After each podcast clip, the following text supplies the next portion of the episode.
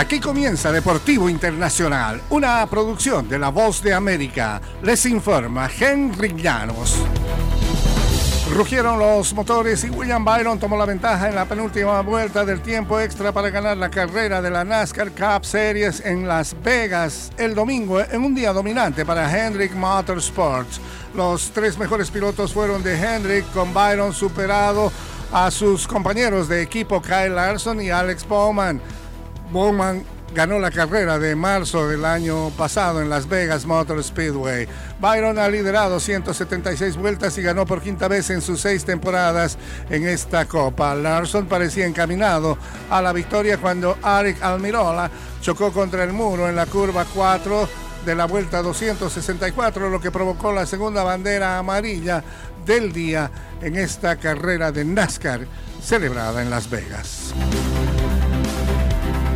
Y el vigente campeón Max Verstappen ganó el domingo el Gran Premio de Bahrain, imponiéndose desde la pole al emprender la defensa de sus títulos en la Fórmula 1.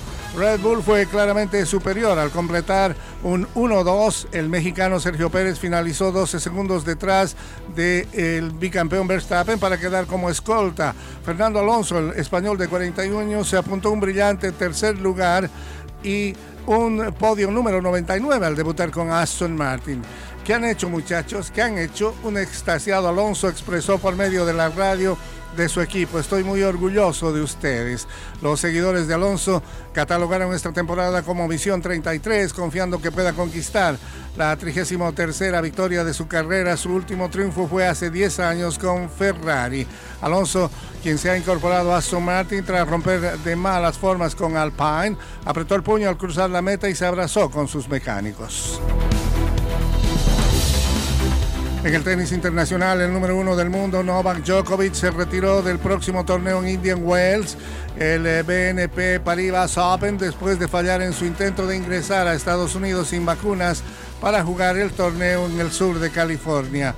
El torneo dio aviso de su retirada el domingo por la noche y esta actividad en el torneo combinado de las giras de la ATP y la WTA comienzan el miércoles en Indian Wells y termina el 19 de marzo. El senador republicano de Florida, Rick Scott, publicó en Twitter que la Seguridad Nacional había rechazado la solicitud de extensión de vacunas presentada por Djokovic que le hubiera permitido jugar en los torneos consecutivos en Indian Wells y Miami entre el 19 de marzo y el 2 de abril. Y hasta aquí Deportivo Internacional, una producción de La Voz de América.